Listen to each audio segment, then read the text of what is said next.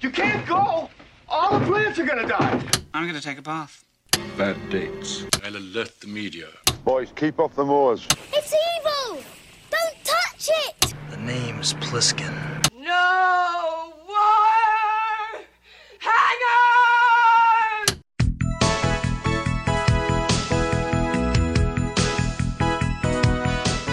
Welcome to Vintage Video, where we're rewatching the 80s so you don't have to. We'll be reviewing every major film release of the 1980s in chronological order, overanalyzing what you've seen and spoiling what you haven't. I'm Patrick O'Reilly, I'm Jesse Bayless. And I'm Richard Wells. and today we're discussing Ruckus. Released March 1st, 1981, it was written and directed by Max Kleven and released by New World Pictures. The rights to David Morrell's novel, First Blood, had been in flux for a full decade before the film's release in 1982. As a result, this film was probably written based on public awareness of that story, but changed enough not to get sued. So it really is the same as Rambo. It's very, very similar. yeah. Oh. Extremely similar. Jess has not seen Rambo yet, but we're going to watch it tonight. First Blood. I'm good. That's the same thing, right? It it became the thing. Yeah. It's like it's like uh Indiana Jones and the Raiders of the Lost Ark. Exactly. Yeah. It's not the title of the movie. It's just called Raiders of the Lost Ark. I know. Okay, you were looking at me confusedly. No. That's just how you look at me. Yes. Why? Why did I do this to myself? The film was also released under the title Ruckus in Maddock County, which makes it seem more like a Dukes of Hazzard movie. yeah. Especially considering the poster, which is like illustrated explosions and dirt bikes. I mean, it's not a bad representation of the I was going to say that's actually pretty spot on. uh, I got a limited. I got a limited release. I'm allowed out once an hour. oh, oh, I didn't think that's what you meant by it. Oh yeah. it got a limited American release in 1980 as The Loner and later Eat My Smoke. what a fucking terrible name for this movie. Uh, before its 1981 release as Ruckus. Because they wanted to go with fifth, Fistful of Dynamite, but it was already taken. Yeah.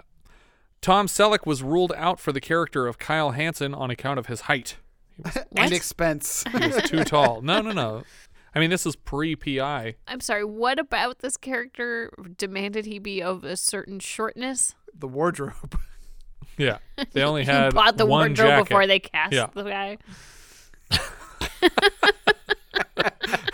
Shit, why didn't you check with me? We're talking to Tom Selleck today.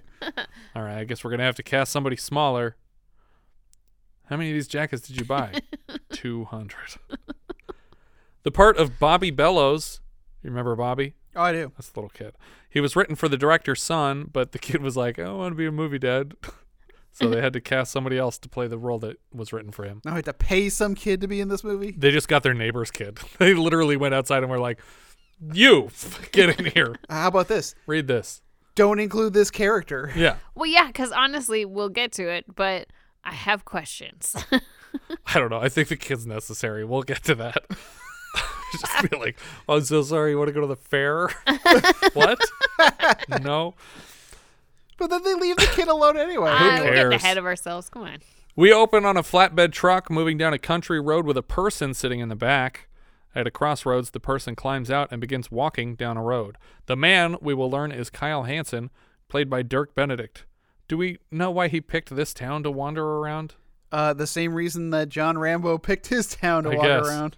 As he moves down the main street in town, his vagrancy draws the attention of every pedestrian, including people that aren't even looking at him like they turn to look at him because they're so shocked by probably his smell. Outside a small restaurant, he checks his hand to count out the change that he's carrying. Uh, at the window, he orders a hamburger raw, but he orders it in this weird, scratchy voice that sounds like he's either wearing an Edgar suit or someone slit his throat recently. he kind of sounds like one of the heads from the garden in Motel Hell. or maybe the alien dad from Earthbound. too many too many comparisons to make. What would you like?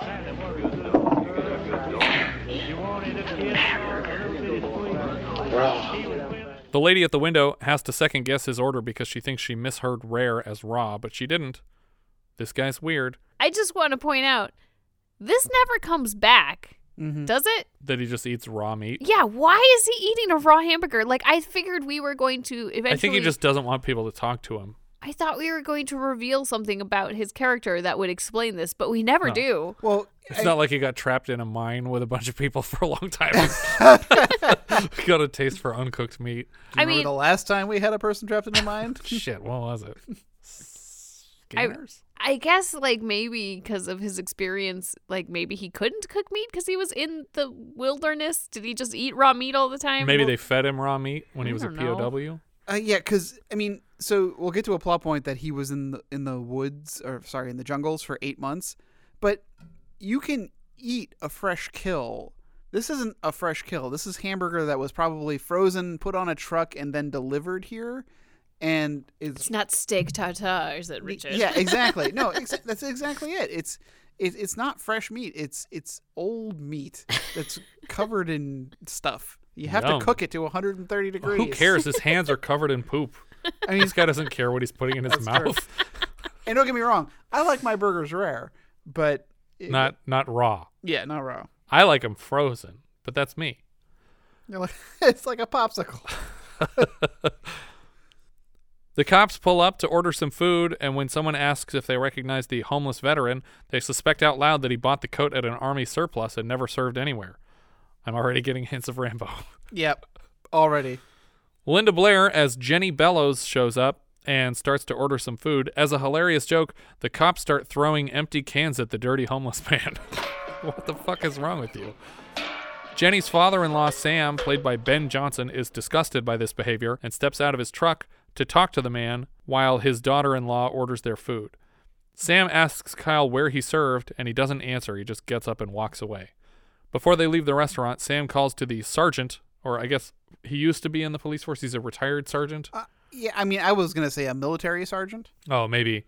But he says something about a former sergeant later, so I didn't know. Like he would still be a sergeant if it was a military title. I don't know. Anyway, he's he calls Sarge over. Sarge repeats his theory that the guy bought this jacket secondhand. Yes, sir, but he could have bought that jacket at an Army surplus store. He, he, he just didn't seem like ex-Army to me, sir. I got a feeling you might be wrong, Sarge. Apparently, Sam had a son in special forces who is possibly MIA. He gives a picture of his son to the sergeant and asks him to show it to Kyle and see if he knows anything about Sam's kid. Yeah, and he also gives him ten bucks. And I wasn't sure if the money was for Sarge's trouble or to give to the homeless man. To to bribe him into Yeah. Yeah. To But- bribe him into lying to this man Yeah. about his dead son. But but again, and at first I felt like this Sam Bellows character was a little nefarious. But then when he says like, you know, just ask him, I was like, okay, so he's actually not a bad guy. He's gonna ask. Right. But then the way that they approach him to ask him, I don't think they're doing what Sam wanted, for Oh, okay. sure. But they all live in fear of him. Like everyone like turns their head down to the ground when he approaches. It's like, oh, he's like a really powerful man. yeah, he must have done something. I don't yeah, know. you, you don't want to piss him off, and then to go completely counter to his request yeah. Seems like a really weird thing to do. But the a police truck and another pickup full of good old boys starts getting out on the road, eager to chase down the homeless man. They pass him like a hundred feet down the road. Yeah. And then they park and walk back to him. Like it's he like it would have started taken walking like 30 seconds ago. You could very easily catch up, Sarge, you lazy without ass. speeding down the road. Well, well, and then they, they they drive so far past him that the cars are gone. You can't even see their You can't cars even when they see walk where up they to him. They read the name off of his coat, Kay Hansen, and ask if he recognizes the photo of Sam's kid. He is still reluctant to respond. And then they make plans to throw him in the river so that he won't stink so bad. But as soon as one of them lays hands on him, he jams his thumbs in the guy's eyes and starts screaming at the top of his lungs.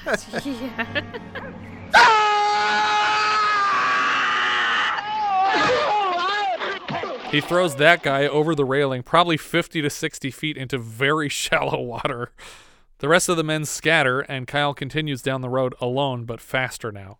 I, I really wanted to have like a, a sudden insert shot of the guy whose eye sockets got pushed in, just like bleeding out of his Yeah. eye sockets. I was like, oh. And then you cut to another insert of the guy just just blood washing under the bridge in the water. on the other side of the bridge, like some sick game of poo sticks. oh no. Blood came through first. It's fine. Uh, you win.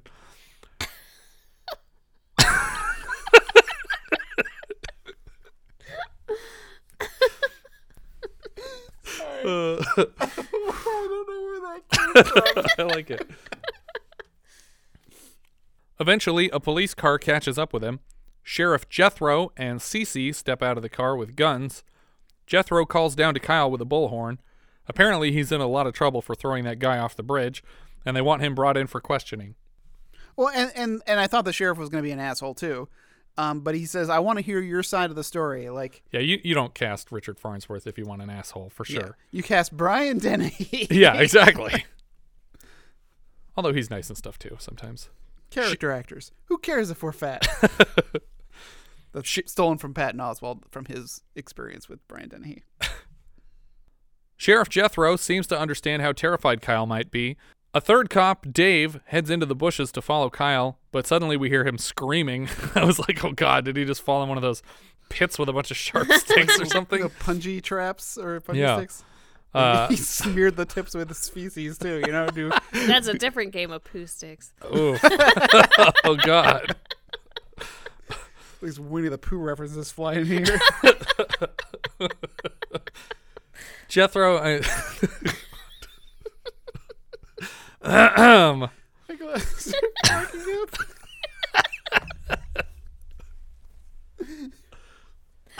because there's sticks with poo on them. That's the joke. It's too good. Jethro and Cece, who seems to be a civilian, Yeah. uh, but he's following the orders of the sheriff, follow the screams into the bushes. When they find Dave in the bushes, he seems like he's in shock, and his gun is bent into a 90 degree angle hanging in a tree behind him. They don't see the homeless man, but they can hear the police cruiser being started, and it looks like Kyle is stealing it. Kyle sits in the cruiser behind a tree until he sees a white sedan and follows it to an old farmhouse. Inside the house, he sees Sam Bellows and his daughter in law Jenny sitting at a dinner table saying grace. Bobby is also sitting here, the little kid. Kyle also sees many pictures of a young man in uniform on their fireplace mantle. He hides in their barn overnight. Now, I, I was getting a little puzzled as to why he's doing this. Yeah. I I realize later what he's trying to do, but it seems like I don't understand why he's waiting for Sam to leave. Yeah, I mean, I guess he just doesn't want the the big man to pay a bunch of people to follow him around anymore. As he moves down the street, Sam stops for a minute alongside the abandoned police cruiser on the side of the road, but then continues driving. I would be more concerned about the police cruiser parked a hundred feet from my house, Mm-hmm. but he's not at all. Jenny plays the piano in the house until she senses a person behind her and suddenly turns to find Kyle in her home. She's not nearly as terrified as I would be in this situation.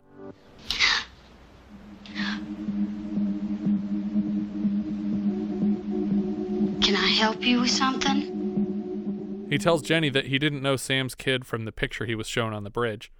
When Mr. Bellows gets into the work site, he finds everybody talking about the events of the day before.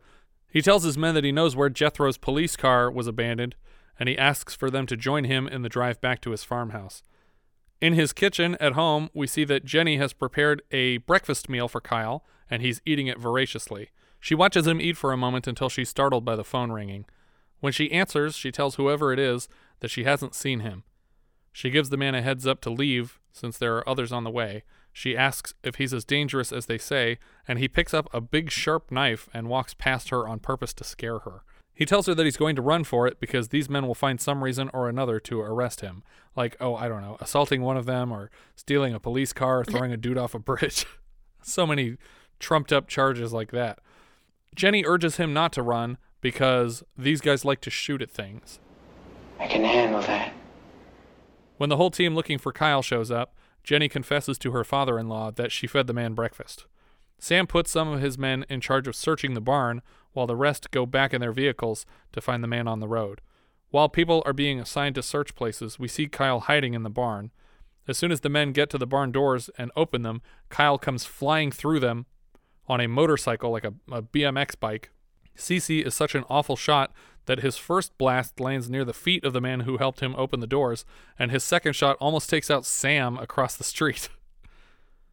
Everybody rushes for their cars to follow Kyle as he drives away. Kyle takes the bike off road and through the woods for a while down a path. Sheriff Jethro shows up again, and it sounds like he has more information on the fugitive. His name's Kyle Hansen, just like it said on his jacket. He was in a psycho ward at Army Hospital in Mobile. Looks like he had a pretty rough time in Vietnam. Appears that he was uh, with a secret unit of the Special Forces. He was captured twice and escaped twice. The last time he was given up for dead after no one had seen him for eight months. He finally walked out of the jungle right before the Americans withdrew. Even though they were advised to approach with caution, they still make plans to flush him out of these bushes. They quickly find the bike, but we keep cutting back to Kyle sharpening sticks. As the men continue looking for him, we see Kyle way up in a tree with a handmade bow and arrow. He fires a sharpened twig out of the tree line at a man waiting back at the police car so that he doesn't steal it again. At first, I thought that this hit the car Yeah. because the guy is in total shock of this thing hitting in in his leg. Yeah. and I so I was like, oh, it just hit the car behind him. It doesn't actually hit him, but then all of a sudden he starts going, ah! and I was like, oh no, he actually got hit. It's it's like Ace Ventura in Part Two when he gets hit with that spear. Yeah. I mean, I think it's pretty impressive what he pulls off here because, like, first of all, I don't know what he used as a string, but second of all, like on the bow, but second of all, like this is a crooked stick. Mhm. Like, how do you make that fly straight into and somebody's fast enough to stab into a leg. Yeah. yeah, through jeans. There's no fletching on it or anything. It's all ball bearings now. I had to. Sorry. Cece is startled by the scream and fires his shotgun into the air. He does it twice more to draw everyone back out to the road. Somehow, Kyle gets the bike back, and when Cece points his gun at Kyle, Kyle spins around on the bike and pretends to aim back at him, despite not having a gun. Yeah. Cece drops his weapon and hides behind a car, thinking he's about to get shot, and Kyle rides away. The men hunting Kyle all meet up and send the guy who got hit with an arrow to the hospital. Deputy Dave shows up at Jenny's home to check on her, but she says she doesn't need any help. Hey, Now let me give you a hand with those. No, thank you, Dave. Just as Dave leaves, Kyle rolls up on the BMX bike. Kyle compliments the vehicle, and Jenny explains that she and her missing or dead husband, Jack, used to ride them. She tells him that riding a BMX bike comes with a great feeling of freedom and asks if he knows what she's talking about. When he answers in the affirmative, we cut to them riding BMX bikes in slow motion under country music. Yeah.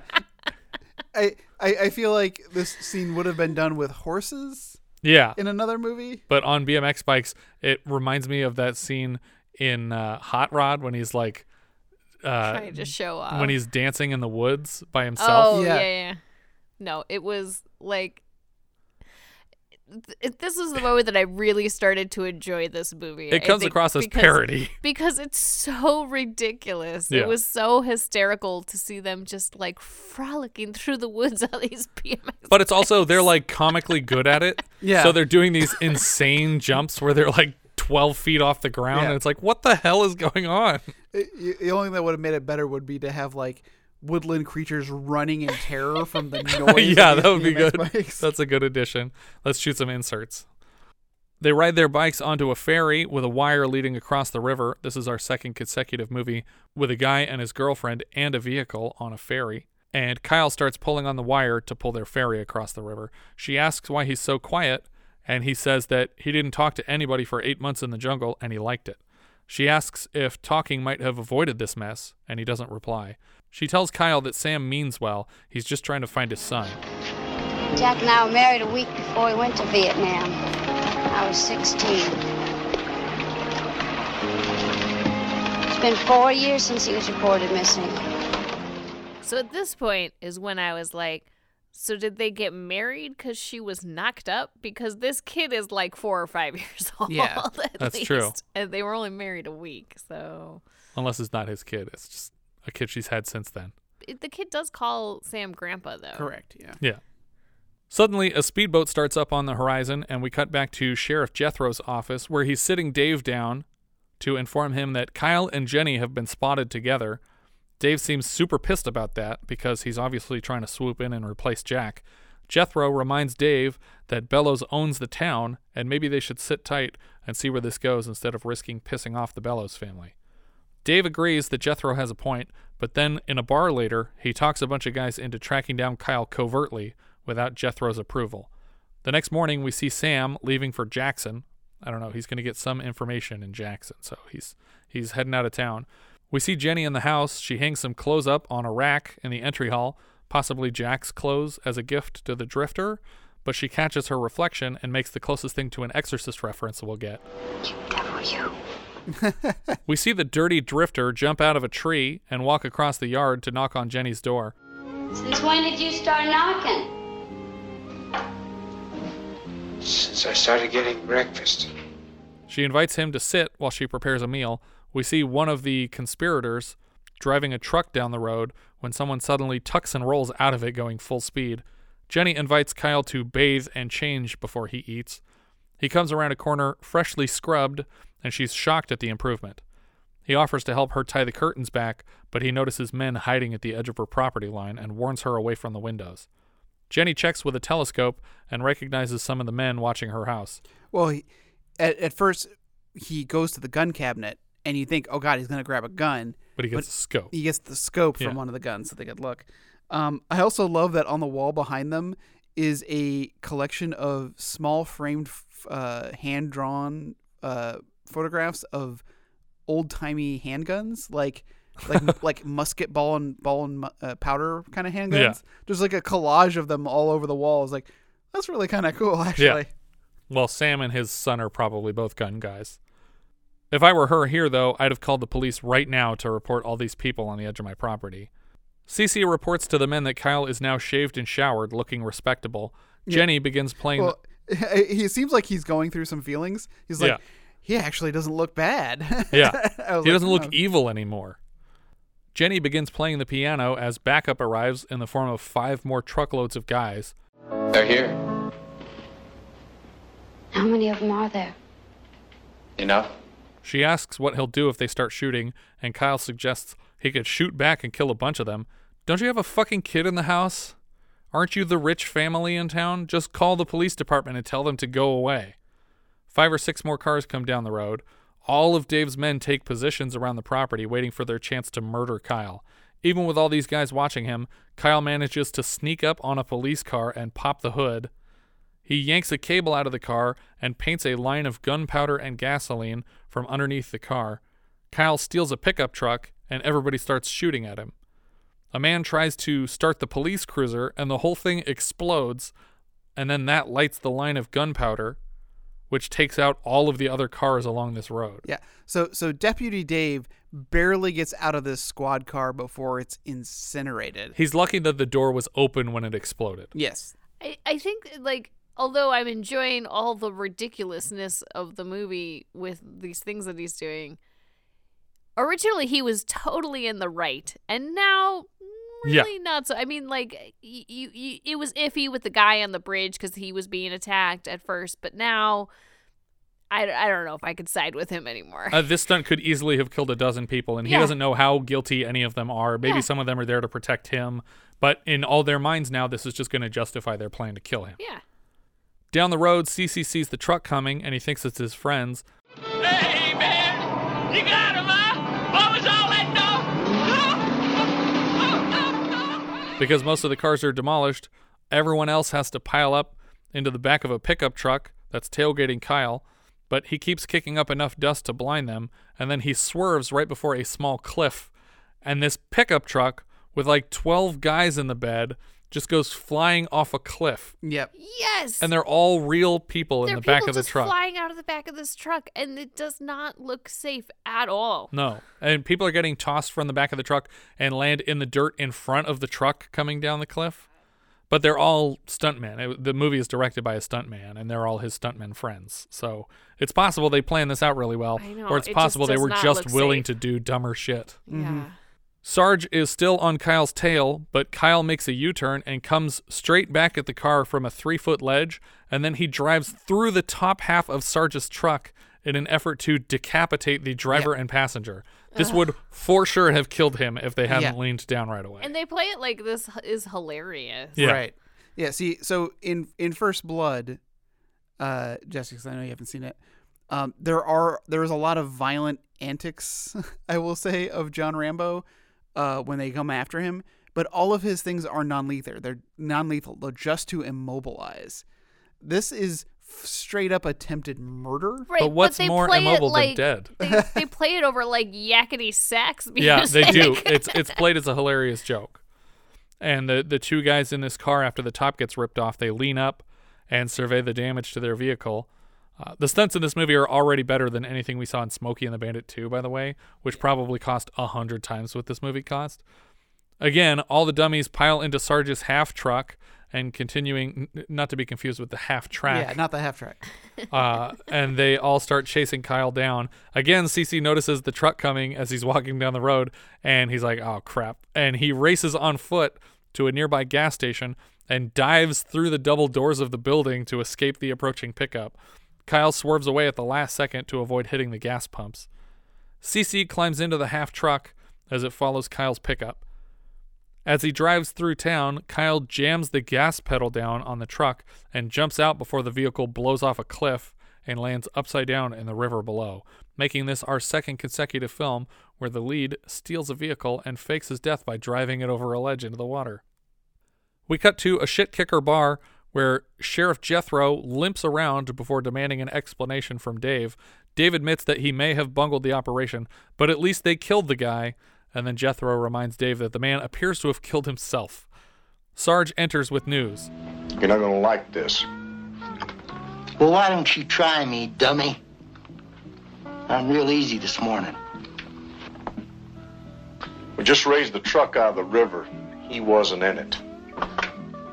Suddenly, a phone rings in the bar, and it's Mr. Bellows for Jethro.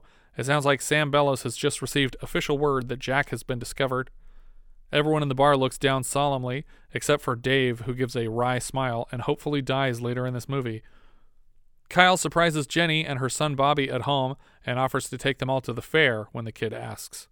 A bus skids up for school, and Jenny tosses her son inside before informing Kyle that her husband's death was just confirmed. Sam is coming home tomorrow to tell Bobby himself. I'm not sure why it's up to the grandfather Yeah. who tells the kid and not his mother, but she seems okay with it. So Kyle takes Jenny and Bobby to the fairground that night anyway to cheer them up. This would have been weird if there wasn't a kid involved. It was just like, Yeah. how about a Ferris wheel? It's like I'm not eight. But but Bobby's not with them on the Ferris wheel, is he? No, but he goes to the fairgrounds with But them. but, but where is he while they're both on the Ferris wheel? Where is he the first day? Was he at He wasn't school? tall enough for the Where- Ferris wheel. They're They all left him with a stranger. yeah, so you wait here, Bobby. Where was he when they were riding BMX bikes? Like, Oh yeah. where is this kid ever? He's like the kid from Mad Max. Just leave Just him. wandering off or sitting on a blanket What was his name? Sprog? Some dumb shit. Cece notices them on the Ferris wheel without the kid and calls up the whole hit squad. Dave tells Cece to keep an eye on them. Back at the fair, Kyle, Jenny, and Bobby approach a firing range game, and Kyle asks what it would take to win the Big Panda, our second consecutive movie with a guy trying to win giant stuffed animals at a fairground. What does it take to win that? You have to knock down all ten targets before the board flips. Does that gun fire that fast? They say it will. Of course, I can't guarantee it. I think that means no. Why would you lie about your game being rigged? Uh, also, the targets are actual light bulbs. Is Yeah. that what those were? Yeah, which seems like they're really expensive to replace versus like cardboard targets that just fall over when you shoot them. Yeah. Kyle hits all the targets, and Jenny calls him a man of many talents, even though, as far as she's seen, this is the first. The man is excited to finally be rid of the giant panda, though. Jenny takes Bobby to the restroom for a moment, and as soon as he is alone, Dave and Cece close in around Kyle. When Jenny and Bobby return, Kyle is nowhere to be found, and a stranger tells her which way they went. Yeah, I think he went over that way with two other guys. In a car driving away from the fairgrounds, Dave admits to Kyle that he and the boys have just been waiting around for Jack's death to be official so they can fuck Jenny. Like all of them want that. Like that's the whole town's plan. Yeah. Cece doesn't correct him, so they literally all just want to have sex with her. But they're the good guys, so they waited until Jack was officially dead to make their moves. Dave tells him that only one of the men in town will cross that finish line, but it certainly won't be Kyle because he'll be long gone, for some reason assuming that he and Jenny haven't already consummated things. They pull up to a warehouse on the edge of town and knock on the door. The man inside, Homer, wants to kill Kyle here and now, but they convince him to hold the man prisoner for a while instead. They dare him to escape again, referencing his war record of escape, and when they leave, voiceover kicks in for the first time, although I guess this is dialogue from earlier in the film echoing in his head. Yeah, they try to lock me up. I can't handle that. I can't handle that. I can't handle that. Ninja. Ninja. Six, five, seven. Kyle stares straight up at the light above his cage, and it gets brighter and brighter as the Vietnamese voices in his head get louder and louder. The next day, we see a group of about a hundred guys outside the warehouse, and Cece leads them all inside to see their surprise. They see Kyle leaned over in his cage, and everybody laughs at him. I, I thought for sure that there was He was not here. that he was not here, and this was some kind of dummy. I thought it was going to be Homer in the cage. oh, okay. And that he had scalped himself and put his hair on Homer's head. But that's not what happened. It's actually him in the cage.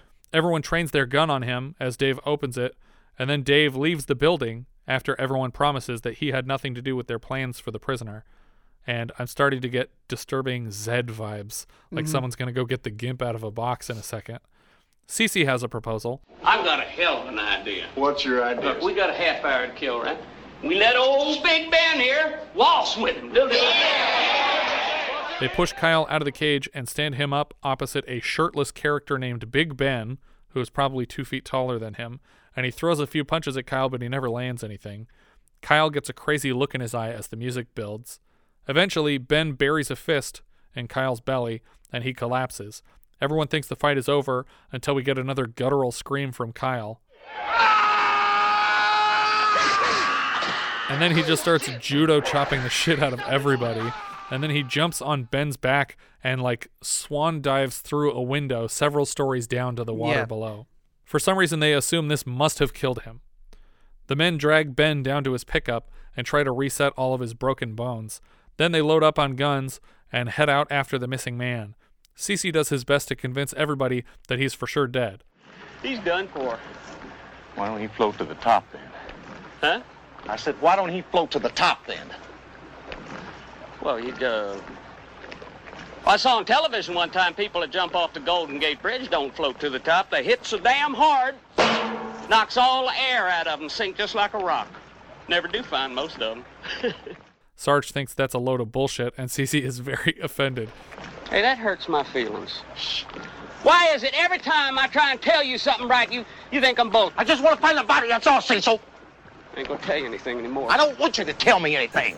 Keep my information to myself. We cut to Dave at a bar smiling about Kyle's inevitable death from vigilante punches and his future boning Jenny out on the farm. Wouldn't you know it, a call comes in for him. The boys let him know that Kyle has escaped again. He tells the men to fill a boat with dynamite so they can go blast fishing for the body. We cut back to the river where Kyle is cutting a boat loose to escape in. Sarge comes around to gas up his four boats for the search, but there's only three boats left. I thought for sure that this was going to be a Last Crusade situation, that they were going to see like the boat. Oh, and then follow it? Yeah, Yeah. drifting down the water, and like everyone's going to load up, and Kyle's just going to wait for them all to leave. Doesn't MacGyver do that once too? He he props up like a mannequin at the front of the boat that he bought, so that they'll shoot at it until it oh, explodes. Oh yeah. Or was that was that better than the man that he had his grandfather create? Oh God, there was just a backpack full of leaves. Put some twigs and leaves in this, make it look like we'll a man. throw it at a car and they'll think it's a person. No, they won't, Grandpa. you stop taking your meds again. Axminster. That's a great episode. Yeah. Of MacGyver. Target MacGyver, is that it? Yeah, with Axminster. Back on the porch of the Bellow home, Jethro apologizes for the mess with Kyle. Sam forgives Jethro and admits that Kyle is an impressive fugitive. This Kyle reminds me a bit of my own son. He must be quite a man. Kyle gets his stolen boat started, and Dave's boys are fast on his tail. Dave arrives with the dynamite, and one of the men left behind informs him that Kyle is alive and making a run for it. We don't need that damn dynamite now. Well, I can't leave it here. The man is disturbed to hear that Dave plans to use dynamite on a living person, even though they've been trying to kill him for days. Even now, the men in advancing boats are shooting at Kyle, and Jenny overhears the shots as she drives nearby. She pulls up to her home and yells to Jethro and Sam to hop in the Jeep and head to the source of the gunfire. Jethro announces that Dave will be fired if he's involved in any of this. Kyle dumps gas all over the ferry that he rode on with Jenny earlier, and he leaves the gas can behind and then climbs into the bushes with a six pack of Molotov cocktails. He starts tossing them into the passing boats full of arriving aspiring murderers. We hear an eagle cry every time a bomb explodes. and every minute for the rest of the film. they all abandon ship and swim up to the shore, eyeballing the nearby ferry as a means of retreat. Cece has just managed to convince them to swim over to it when Kyle tosses another bomb at the gas can and the whole ferry explodes in front of them. The men scramble into the woods and hide in a little shack off the beaten path. Kyle starts painting his face with mud to camouflage. Dave arrives by boat and spooks all the guys waiting in the shack, which is really just like a wooden framework with chairs. It's not Yeah, like an yeah. enclosed space. Cece panics and makes a run for it until Kyle hits him in the head with a rock. Cece is officially losing it and whips out a knife and calls out to the woods that he's switching sides now. he's like, All right, Kyle, I can get these guys. Don't worry about it. And all of his buddies tackle him to the ground. Dave fires some warning shots to announce his arrival and break up the fight, and then I don't know what happened here. Suddenly, another member of the group spins around to fire a handgun at something.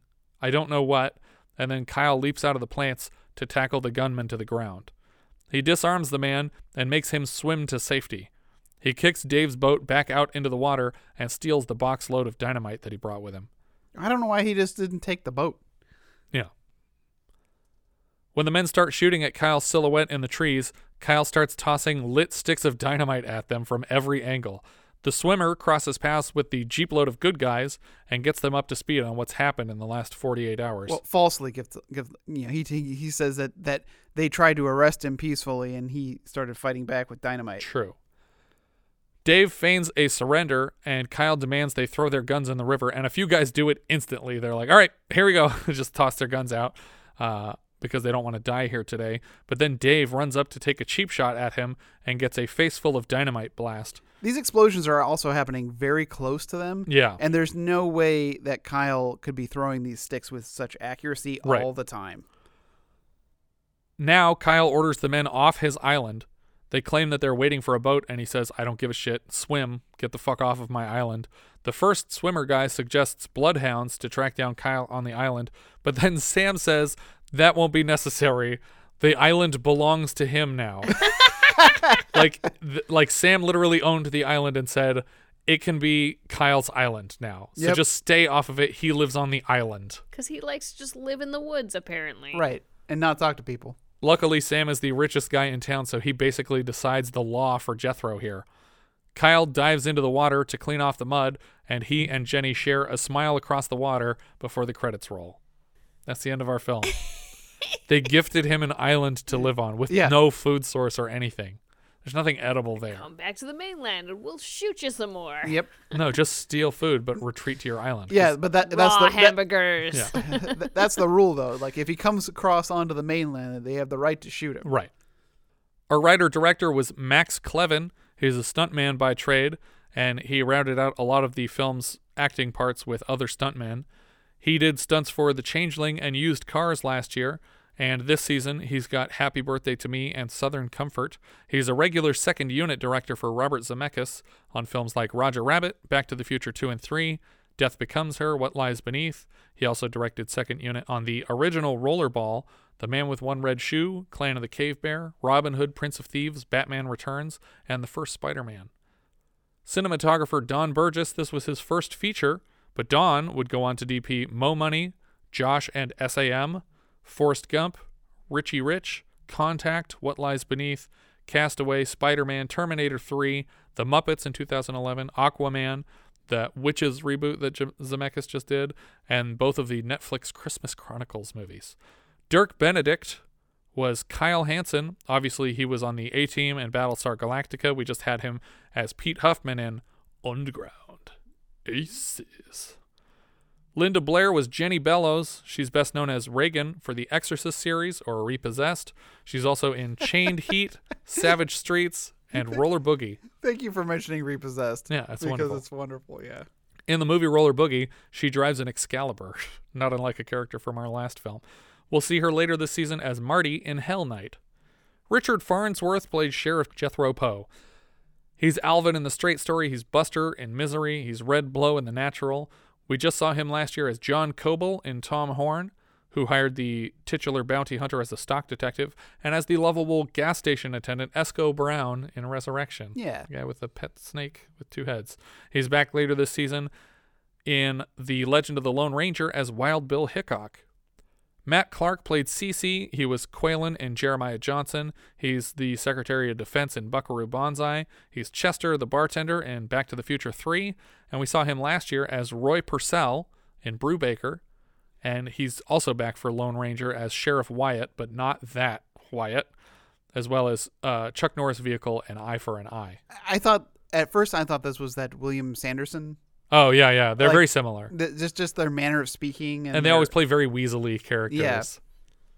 John Van Ness played Deputy Dave. Uh, he's also in Brubaker last year as Zaranska.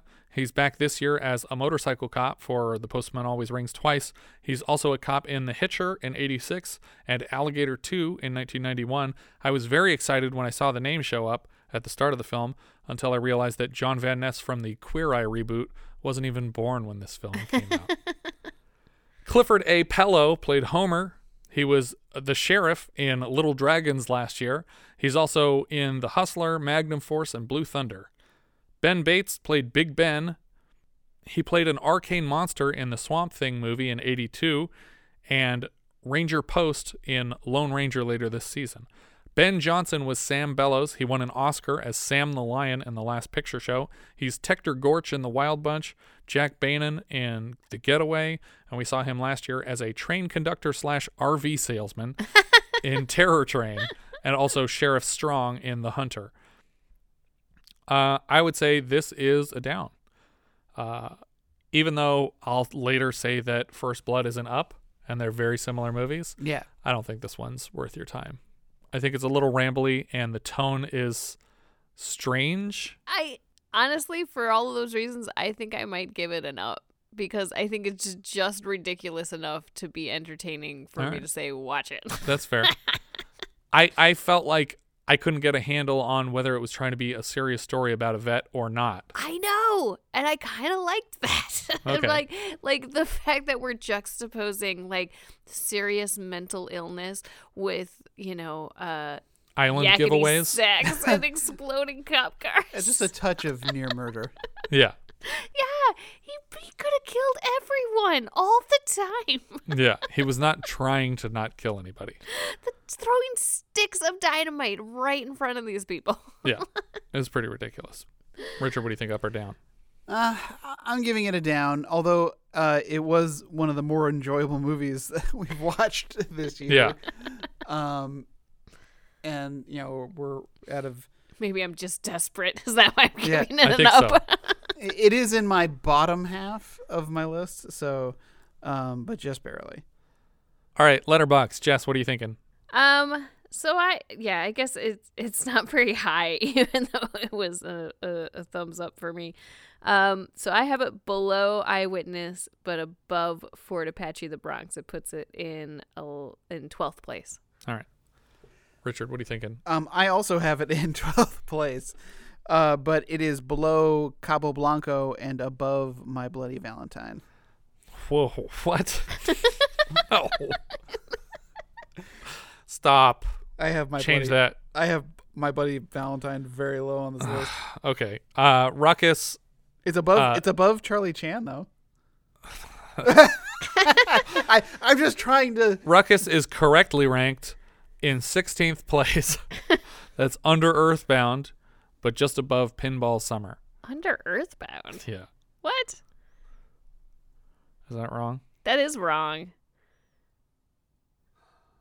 It not- was It's not wrong. It's, it's no, it's wrong. Like I was laughing hysterically. It's the ridiculousness of this stuff. Earthbound was just annoying, stupid. I'm leaving it where it is. Whatever. That's what I'm doing. Uh, I think that's everything for Ruckus. If you guys have any thoughts you'd like to share with us, we are Vintage Video Pod on Twitter, Facebook, Instagram, and Letterboxd. Or as I've said before, you can find each of our full movie rankings for the year. We can also be found at vintagevideopodcast.com. We also have a Discord now. You can find a button at the top of our .com and join the 24/7 movie chat and share your thoughts on episodes past, present, and future. Also search for Vintage Video Podcast on YouTube and subscribe to our new channel there. Thank you so much for listening, and I hope you'll join us next time when we'll be discussing Scared to Death, which IMDb describes like so. An ex cop, now working as a hack novelist, is called out of retirement to help investigate a string of deaths that appear to be the work of a serial killer, but are soon revealed to be the work of Syngenor, the synthesized genetic organism. Spoiler alert. We leave you now with a trailer for Scared to Death. If you think you're frightened by the unknown, wait until you face reality.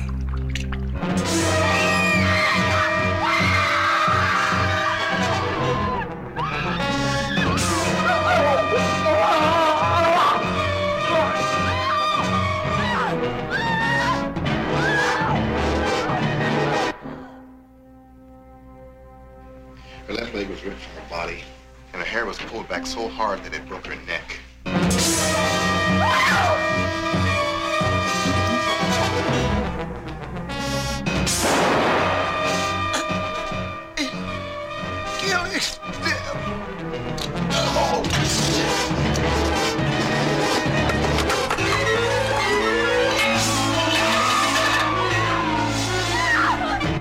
People in this town are dying like flies.